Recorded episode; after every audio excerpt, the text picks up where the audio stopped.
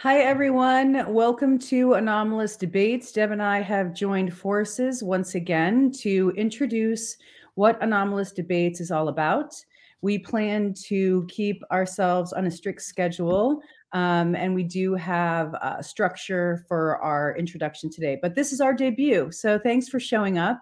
Thanks for joining us, and also thank you for all the amazing interest on X to um, get the debates underway with recommendations for debaters, subjects, topics. It really has been very inspiring to see how this is going to take off. So I'm going to hand the mic over to Deb and let her introduce herself, and then I'll introduce myself, and we'll go into um, what these debates are all about. Go ahead, Deb. Hi, um, I'm Deb from Calling All Beings. I also hosted Deb's Data Dojo um, and created the UFOconnector.com. Um, and I'm just someone who's out there trying to provide information um, about the UAP topic and paranormal. That's who I am. Thanks, Deb. So I'm Courtney, Courtney Marchesani. I also um, on a, am on a program I've just started on Spaced Out Radio, doing the news segment for the last probably six months. So I'm also involved with some programming and producing. Um, I am a researcher and um, working on my PhD in anomalous subjects. So, this is a great showcase uh, and will be a great showcase to talk about research topics. And, um, you know, my heart in this community is to be service oriented and to provide, um, you know, excellent uh, research for everyone to use in their own studies and also for experiencers. I'm a big, my heart in this is for experiencers. So that's where I am on. Um, on that line. So, with no further ado, let's go ahead and move forward in our introductions. I wanted to ask you, Deb, because this is your baby, and you mentioned it to me quite a while ago, and I heard it, and we've created this together. So, I just wanted you to share with the audience why. Why debates? Okay, so the first stage was when I first came into the UFO community, um, or at the time it was UFO Twitter. I obviously noticed pretty quickly that people were arguing and not getting along, and sometimes lobbying personal attacks at each other.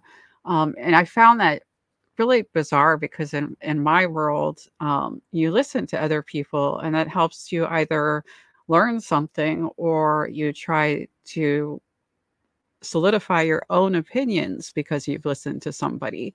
So I tried to do something called peaceful disclosure with Akashi Chris and Jesse Peak. And um, at the time, I was still thinking it would be really cool if we could do some coordinated debates.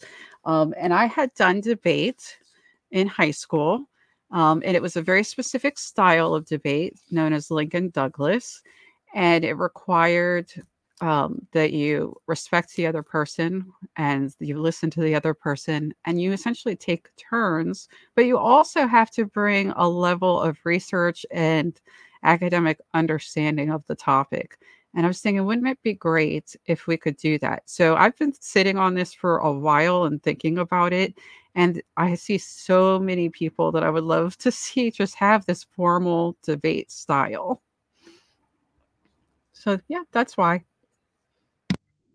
Well, we have um, somebody was asking me, a couple people have already asked me, like, what is this? What are you doing? And they're from other countries. And I said, well, speech and debate is something that we learn in the US. Now, I don't know about other you know school districts around the country but we had speech and debate at our school. And in some school districts it's called forensics and it's a very competitive almost uh, like sport right? Where you provide arguments there's different styles of st- uh, forensics there's different types um, but we just had to have a class you know in speech and debate in high school. It was a it was an elective. And so i took speech and debate as well. And i remember our for and against was smoking, smoking in high school, like high school students who were 18 who could buy cigarettes.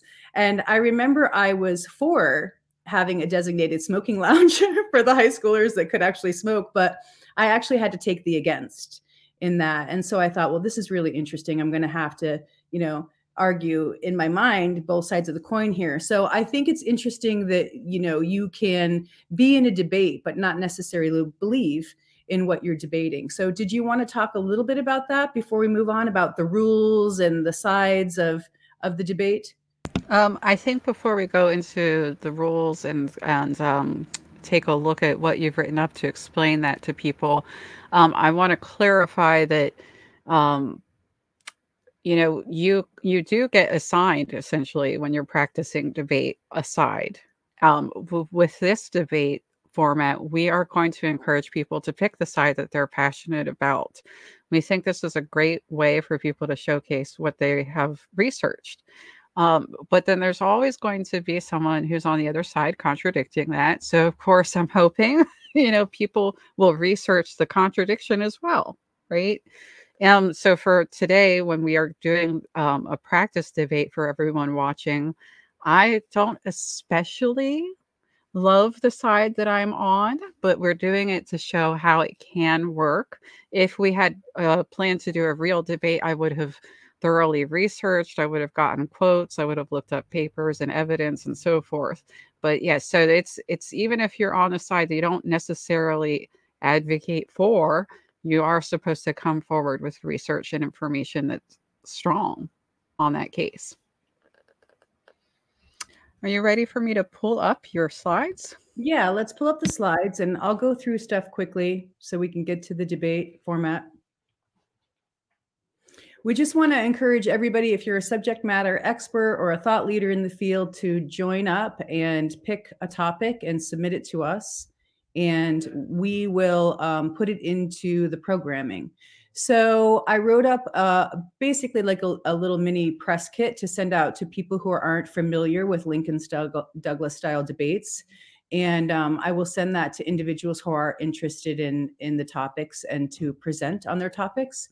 So um, here we put in as a sample our extraterrestrials real. It's you know it's a real hot topic and it's uh, it is a worthy debate.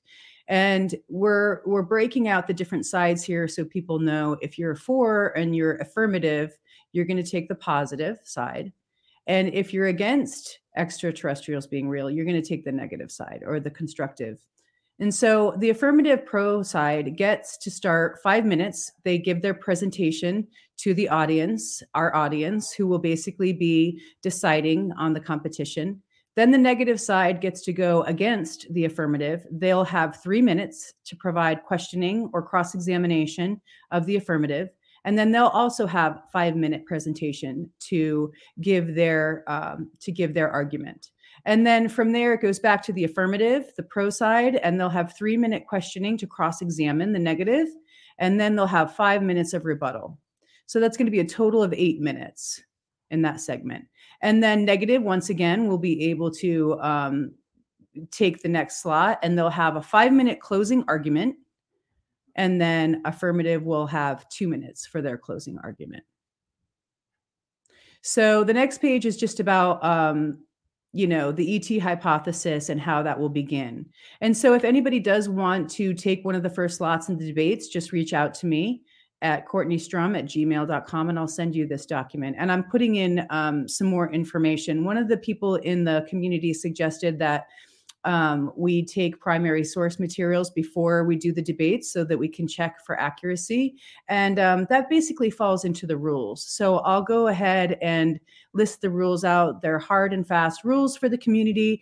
The rule number one is to respect respect the process, no personal attacks. So if you have a personal attack against um, the other side of the debate, it's an automatic ejection from the debate and you lose.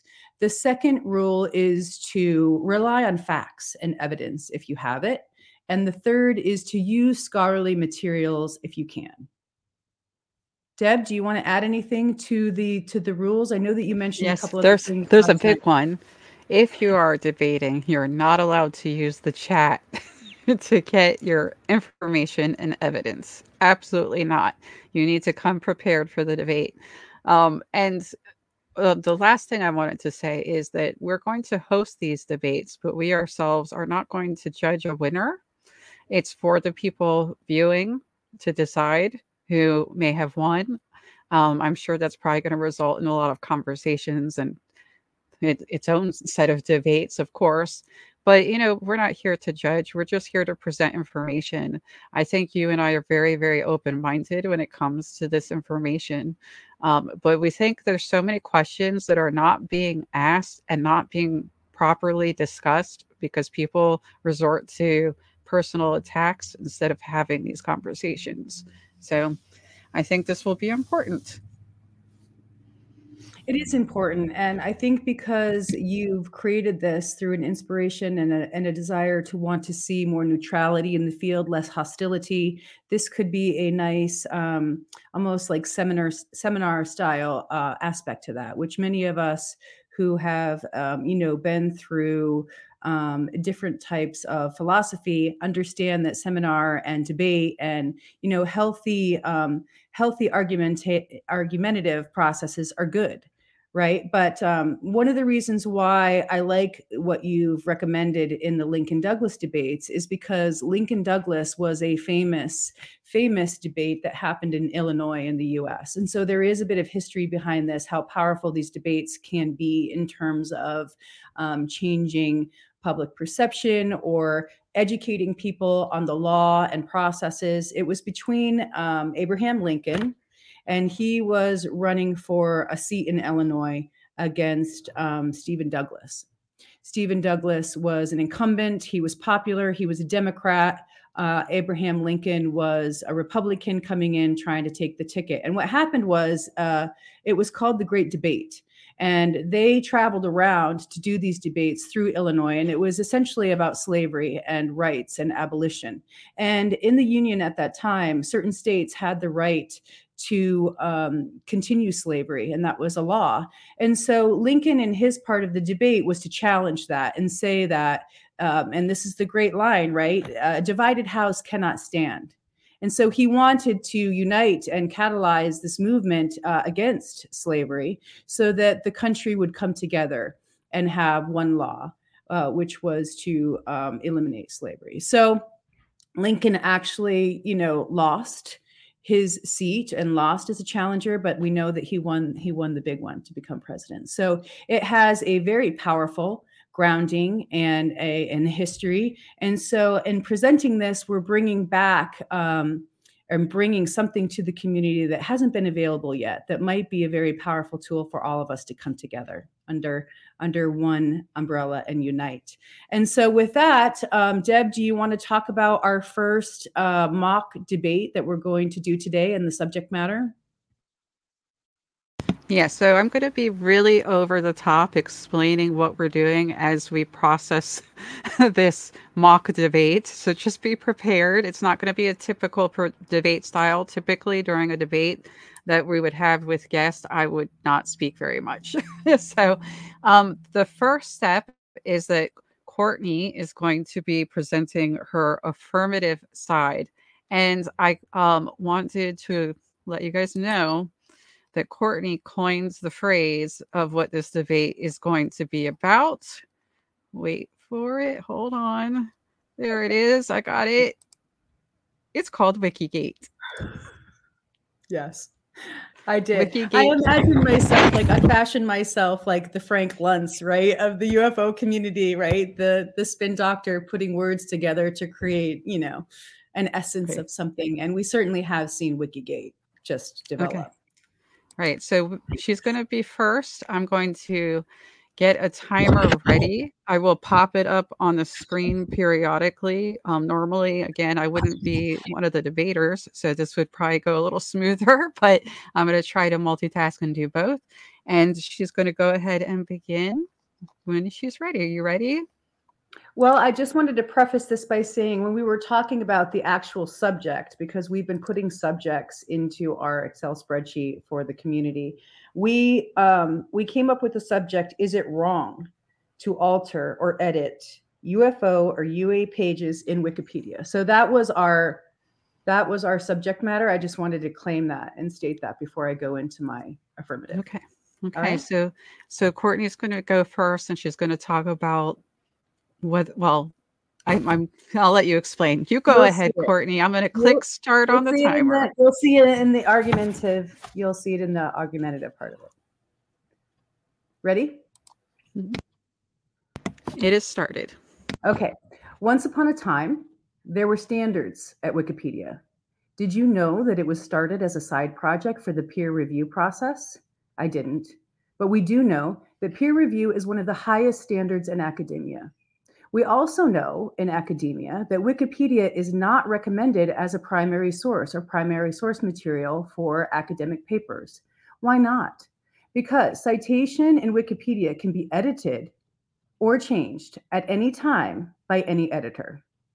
So, but we don't really know how Wikipedia is run or who owns it.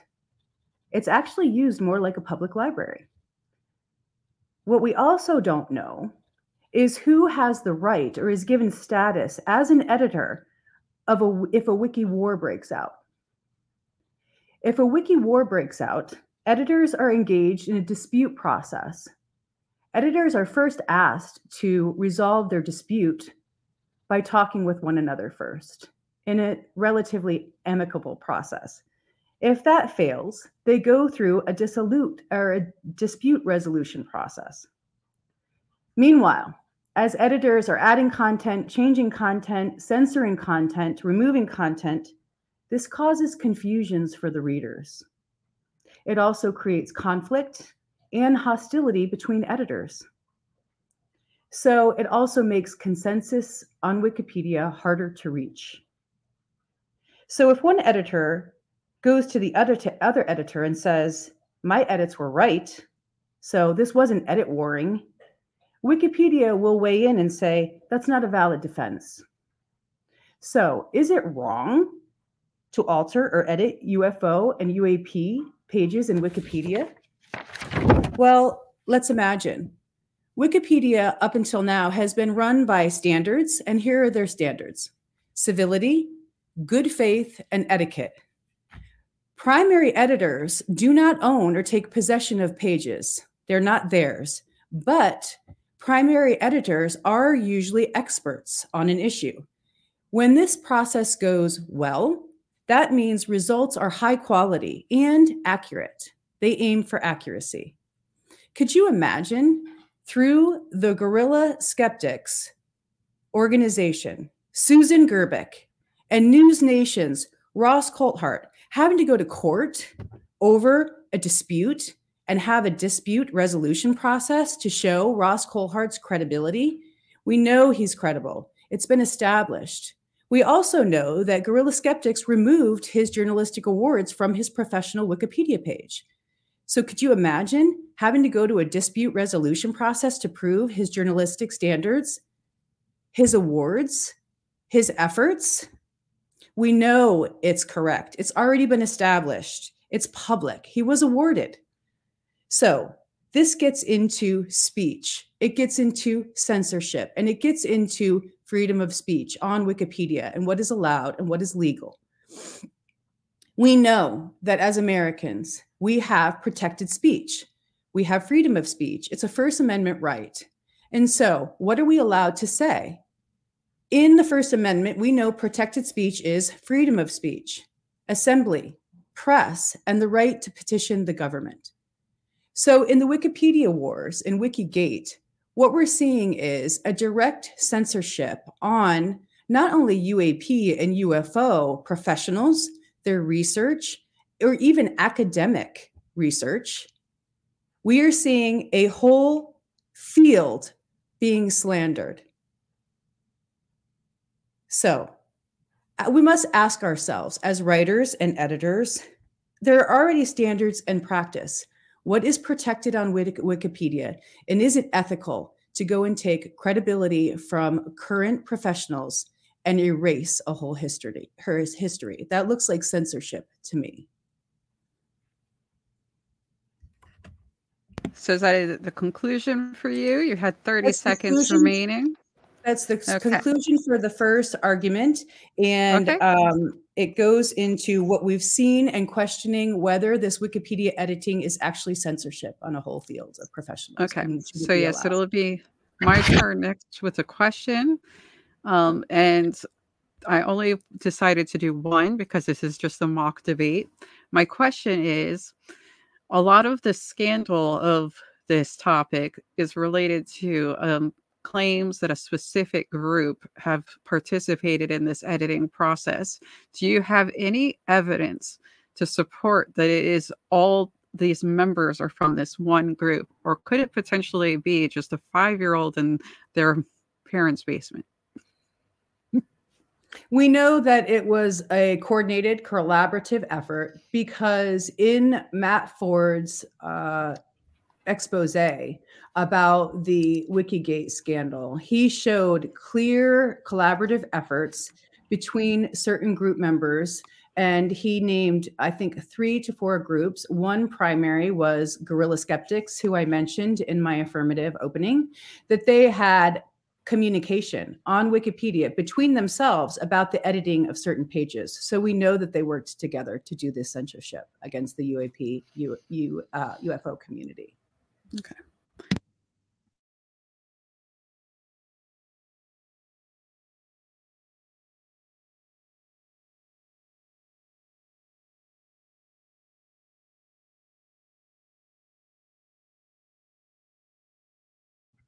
Shall I put the timer on for you or are you going to do that yourself? I don't want you to have to do both. So I can time you and I can give you a prompt.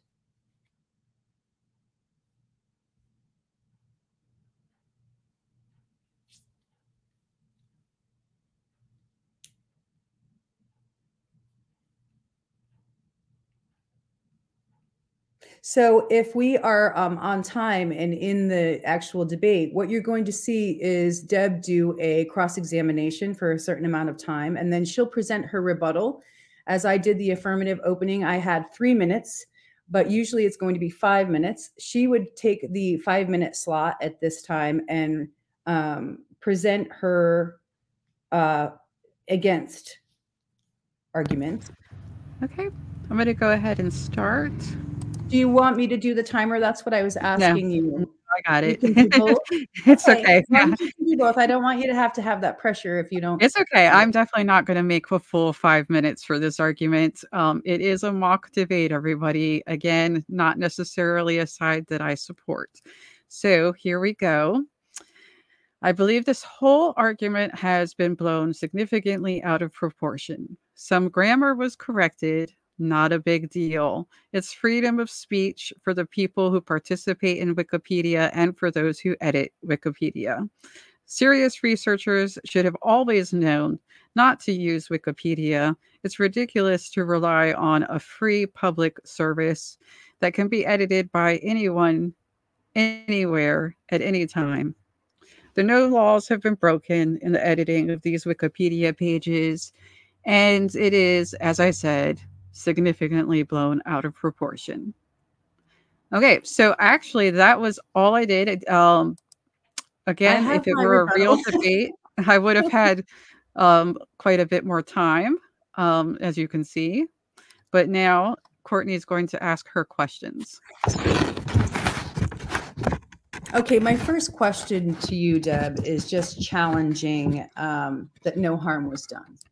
Yes, no laws were broken, but Wikipedia prides itself on having standards in practice. And even though it's not a um, a corporation, it's a nonprofit run out of San Francisco. The intention of Wikipedia, as it was established, was for an independent review process. And those standards and policies are obviously in practice, and we can see it in, in the Wikipedia community. It's a valuable resource. It's been established since the early 2000s, and it's a long running, public, available, free resource. So it's not just for UAP uh, community members to use it as a resource or a database for information to pull from and draw on and build on. As we know, most databases are provided and available. In academia, academia don't have that. It's not free and available. These so, are high level academic uh, databases with information that cost, whereas Wikipedia is free and it already has a standard of excellence with it. So, what is your question? My question is how can you say that nobody was hurt in this process? Okay. No, okay. no laws were broken because people were hurt in the process. Their data and their information was censored from their professional pages. Okay. So, in my response will be that Wikipedia, for legal reasons, is probably presenting that side However, in reality, if you go through Wikipedia, there's no reason to see it as a strong source of researched, well thought out arguments. There are ridiculous pages on Wikipedia that claim all kinds of things that are um, far out there, unresearched, and without any plausible sense of evidence. Okay. Well, my rebuttal would be that Wikipedia was established as an independent assessment and review process for academic research. Okay. And so, in that way, it does have professional standards associated with it. I agree that the editors and commenters can say what they want, but the fact that Wikipedia has a dissolution a dispute process would tell us that there have been other issues around uh, around the different types of data and information that's entered into Wikipedia. And so there are standards involved. Okay. Um, are you going to continue with your rebuttal, or is that all you wanted to add for the well? I have part? a closing argument. If we are going to do closing arguments, if that was rebuttal and that was our short and truncated version of, you know, the mock question. yeah, go, go ahead. So we know that in schools, students, including high level graduate students, are not allowed to use Wikipedia as a citation source because editors can change at any time and content can change at any time. But if we look at it as a public library and as an access and a resource for all for free, it becomes a much more valuable tool and resource, not only for our community and the UAP UFO community, it's for all communities.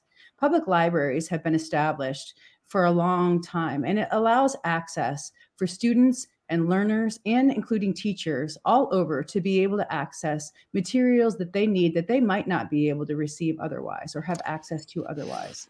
So, my point is when it comes to censorship and censoring people's personal pages and, and academic research in the UFO community, I would liken it to censorship of other types of important materials like books, documents, catalogs, magazines that other people would have access at, pi- at private or, excuse me, public libraries that they would not have access to otherwise. And could you imagine if some of our childhood books that we've become familiar with, that we could go to the library and get and read and sit there all day long and enjoy it, that was taken away for censorship? Let me give you an example, and then I'll close my argument. Shel Silverstein, beloved child author, who wrote Where the Sidewalk Ends and many others, The Giving Tree, a personal favorite. He had 40 years that he wrote for Playboy as a columnist. Now let's imagine that because someone in a public library or some authority figure or some skeptic said, well, he shouldn't be allowed to have child's books or write and be a children's author. Let's imagine that those books all just were erased because they didn't like his profession before he came, became a children's author. What would that be like to have one of our favorite authors censored and not be available? Because that's kind of what we're looking at in the UAP community with this with this censorship. And that's my close. Okay, so I get to do a close now. It's the negative. I'm going to reset the clock again. This will be an important part in the future. We want to make sure everyone has the same amount of time. Um, so for my closing, I will say who gets to decide good editors? You speak about Shel Silverstein and um, have given examples of things that have been edited, but who gets to decide if someone is wrong or incorrect or right in being an editor for Wikipedia? Who gets to decide what information is valid and important, whether or not a novel like Shel Silverstein's was worthy we're putting a, a sense of control that's a slippery slope and it's dangerous when it comes to these editing practices. Who gets to decide what facts are true? If not for someone from the outside perspective of the UFO community who may be a little bit more rational than enthusiasts in the community community, um, are there any guardrails? Where do we draw the line? The people who have done these editing services have done a public service. There's no part of your life that is without control and construction. everything that you learn and see is created and passed down by somebody. Okay, now it's your turn to do the closing, Courtney, and you get two minutes. That was my closing. that was my closing. Shell okay, just close again. My, close again. Okay, close again. Um, we know that Wikipedia has standards and practice in place. It's not just a uh, a board where people can enter any kind of information on any topic willy nilly. Professionals in the community who are primary editors are experts typically in their field. They're using their expertise in subject matters to make reliable and accurate accounts on Wikipedia pages. So, hmm. in, in answer to your question of who gets to decide, there's already a process within Wikipedia of who gets to decide, and it's typically supposed to be done between editors. What happens if an edit war breaks out? There's a dispute resolution process in Wikipedia in order to provide argumentation against what gets put in and what gets put out. The problem is when it becomes who's controlling the narrative, especially in the UFO and UAP community, that's what we've been grappling with for over 50, 60 years. Wikipedia provides a new level of education for researchers, authors, enthusiasts, as you say, to be able to get and find accurate information and data from Wikipedia. And the fact that the Wikigate wars have broken out, it puts into question a clear, coordinated effort to censor certain professionals in the community. And should that be allowed?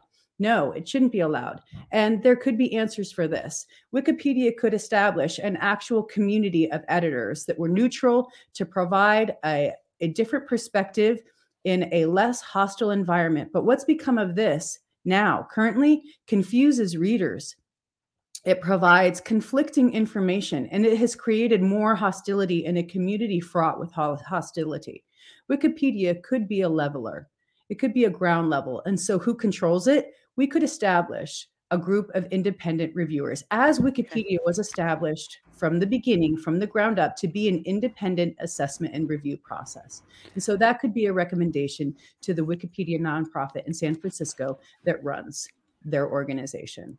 Okay. Thank you so much for your um, completion of this mock debate with me today. I did miss the timer at the end. I definitely think that was more than two minutes. So we'll have to be more careful in the future. We don't want the affirmative to yeah. we don't want the affirmative to get the um, upper hand too much. The dog mm-hmm. did contribute, as uh, Jasmine pointed out. I guess the dog also didn't like the negative constructive argument. Thank you, so, doggy. Thank you. Giving me that competitive edge. I, I, was almost tempted as a joke to change my name to uh, Lucky Debbie for this, by the way. and then who would I be? What's the other one? The counterpoint. I don't oh, know could, who I would be, but I'm happy. You could have been a reporter. You could have been, a, you know, a former member of the government. You could have been a mm-hmm. religious figure. They're going after all of them.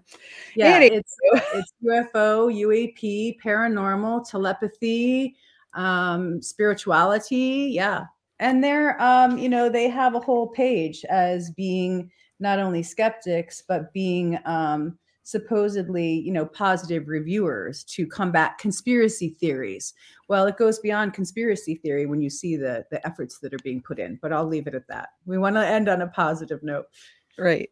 So, um, the conclusion of today, we want to talk about some of the topics that we have come up with so far. I'm going to let Courtney read some of them to you while I go check and see who knocked on my door just now. And then we're going to also talk about some people that we have already lined up and put out an invitation, which um, I'll be happy to do for a good friend of mine. So, I'll be right back while Courtney tells you about some of the topics. Thank you, Deb. So I'm just going to switch over here. You're going to see me reading because I'm going to the Excel spreadsheet. I keep saying to everybody, Excel spreadsheet updated. But here are some of the topics that Deb and I were brainstorming about and dumping our head kind of in a ma- mind, a little bit of a mind mapping process. Um, the Wilson documents. Is there as evidence for UFO, UAP? Uh, Russian parapsychology, Foo Fighters. Is there evidence for NHI? Do UFOs crash? NHI, are they ET? Are UFOs nuts and bolts? Are UFO related to other paranormal phenomena? Is NASA keeping secrets? Is the media being kept quiet on UFOs? Can we trust government whistleblowers? Are UFOs drones, secret technology? Can UFOs be photographed? Experiencers, should their therapists believe them? Is there a galactic federation? Are NHI showing their true faces? Are NHI using EM to manipulate us? Are NHI harmful? And it goes on. And we already have um, for a lineup of subjects and hot topics um, almost a hundred subjects that we have dumped our own head on and doing this mind mapping process. So we also have a couple of people who we have approached and who have been suggested. Um, for the Wilson documents, Nicole Sakich is willing to take the affirmative side.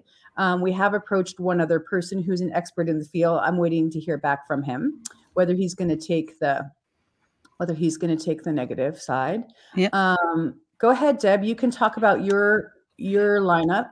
Okay, I'm very excited because Graham Rendell, who has written the book, the book about Foo Fighters, has offered to debate someone. However, I will caveat that Graham is my friend. So if you're going to debate him, you need to come with an academic approach.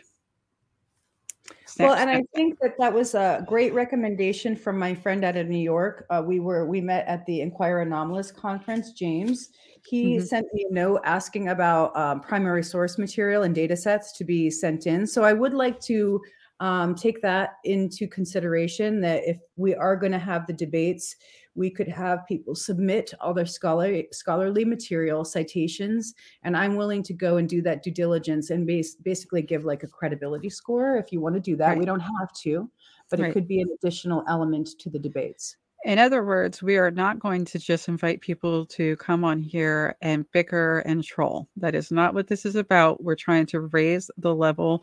All those topics exist because no one has the answer yet.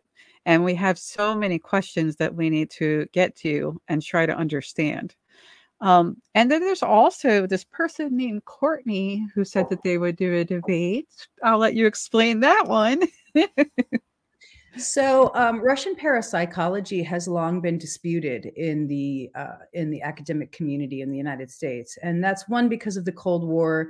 Um, before Perestroika and before the wall came down and everything, there were um, there were laboratories in Russia that were used for studying psychic phenomena, telepathy, uh, psychokinesis. And the Americans were in competition with those programs. But there's a huge debate, historical debate, about whether the Russian programs were actually propaganda or if actually there was real science. So I do have a friend.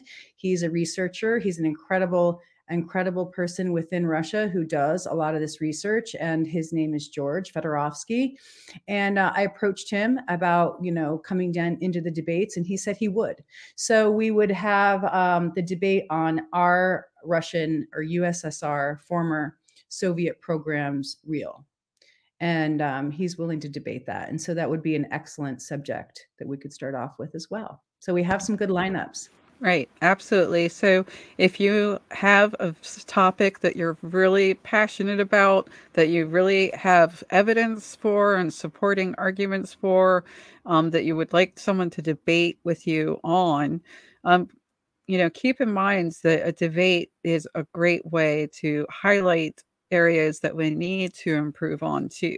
Okay, so don't be afraid to come and do this. Like, this is um, a great way to show your evidence, a great way to figure out what we need to continue to work on. There's so many benefits to doing this. So please let us know. Um, we're really excited to try to raise the bar with this topic. And again, we have so many questions still, like so many things we need to figure out.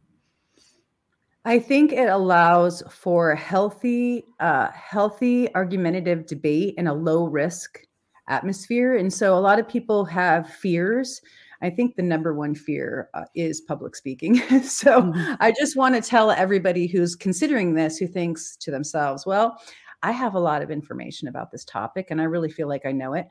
The cool thing about what we're doing is it is a low risk environment. So there's not much to lose by presenting your materials and arguing for them and arguing for your hard work. And I also want to preface that by saying that um, Deb and I are going to be very strict with the structure for one. So you'll have a structure to work within. You get five minutes and then the rebuttal. And, you know, uh, pretty much you can do that, right? You can do that when you're prepared. The second thing is that we're not going to allow, it's a hard and fast rule that no personal attacks are going to be allowed in the debates. So if you attack somebody personally, they you get ejected and you lose. The other thing that we hope to do is raise the bar and allow the audience to decide who wins. Deb and I would like to fade away into the background and just allow this process to take, you know, discourse to a new level and let people decide for themselves. Right. I want to just show people how easy it is to remove someone. Hold on. That's it. That's all it's going to take they get removed they don't come back if they yeah. start saying something mean start uh, attacking someone personally we're here to discuss the arguments uh, the constructive debated arguments not to have arguments well and the other thing is you know some people might be you know i don't know we'll have to establish the standard how we feel about it but um, you know if you're also a little camera shy i want to show you what what deb showed me yesterday when we did our dry run you can take your camera off just by stop camera. And so you don't have to appear. It's nice to appear because then people can see you present your um, your argument and see you, you know, your passion. I also would suggest people to who want to do a debate make make it passionate um, because if you feel passion around it, it'll be much easier to go through the process. So it's a warm welcome. It's an invitation to everyone. You just saw Deb and I go through the process. It's not that hard, but you do have to prepare for it. But most of you already have have your preparations. You've been preparing for this for a long time with your studies. So come join us in the debates, yep. in anomalous debates. And I do have exciting news that um, DJ and Calling All Beings has agreed to host the audio for our shows. We will sometimes just meet and have conversations about what's going on. Courtney and I have done this before. Um, it, that is a form of debate sometimes, also, you know, and that will also be occasionally on our channel. It will not always be the formal Lincoln Douglas debates. So the audio will be um, put on various podcasts by DJ from Calling All Beings. Hey, DJ, we haven't met, but I want to say thank you for that. Thank you for your graciousness and for your offer to put us on because for people who aren't on this channel, they really get to have a much wider distribution to hear it through other avenues. So thank you for that. And um, I guess with that, we'll will wait for recommendations and see if we can do the lineup. Deb, any idea about frequency and how often you want to do the debates for people in the community or the audience to know to be looking out for it? Um, I would be happy to do one once a week if we can get, you know, people lined up. I think we already have some potential debates in the works. So it's, you know, the, the thing though, I also want to just say there's a lot of people who say out there, oh, I'll debate anyone, I'll talk to anyone. And they say their arguments are sound. This gives them the opportunity to prove it. so I'm excited yeah. about that. and I want to say I want to say another thing about that um, to folks who are nervous, who are nervous about coming in and maybe doing a, a debate. Mm-hmm. Um, if you're not nervous, you don't care. So that's another thing. When you feel the nerves, that means you care. You know, you're passionate passionate about the subject. And um, I want to say that with, we'll create a safe space for you. Deb and I will will make it easy and um, once we get a formula and a pattern and people see how easy it is and how fun it is, I think we'll have a lot of people who who join in on this. And right. we'll get some marquee, we'll get some marquee people. Right. So please, if you have something you want to come and talk about and you feel um, like you're ready to bring it to an academic level, let us know. I have nothing further to say. I look forward to these conversations that I'm going to be having with Courtney and seeing what people can present in the future. Yes, I uh, I want to do the roundtable discussions, and I think that will be another nice um, icebreaker for people who want to come in and do a debate but are unsure. So we'll provide roundtable discussions for people to come in and even uh, lower risk atmosphere. So if you're interested in the roundtables and you'd like to join a couple other people, including Deb and I, to have a healthy healthy, low risk conversations, uh, the art of conversation. Let's bring that back too. So uh, we'll end for today. And thanks, Deb, for all your technical prowess and teaching me how to how to do these technical things. I uh, I love it. I love learning. So we'll be uh, we'll be leveling up over the next couple months. Please put in your request to debate on anomalous debates. And thank you for your time. Thank you, everybody. Bye.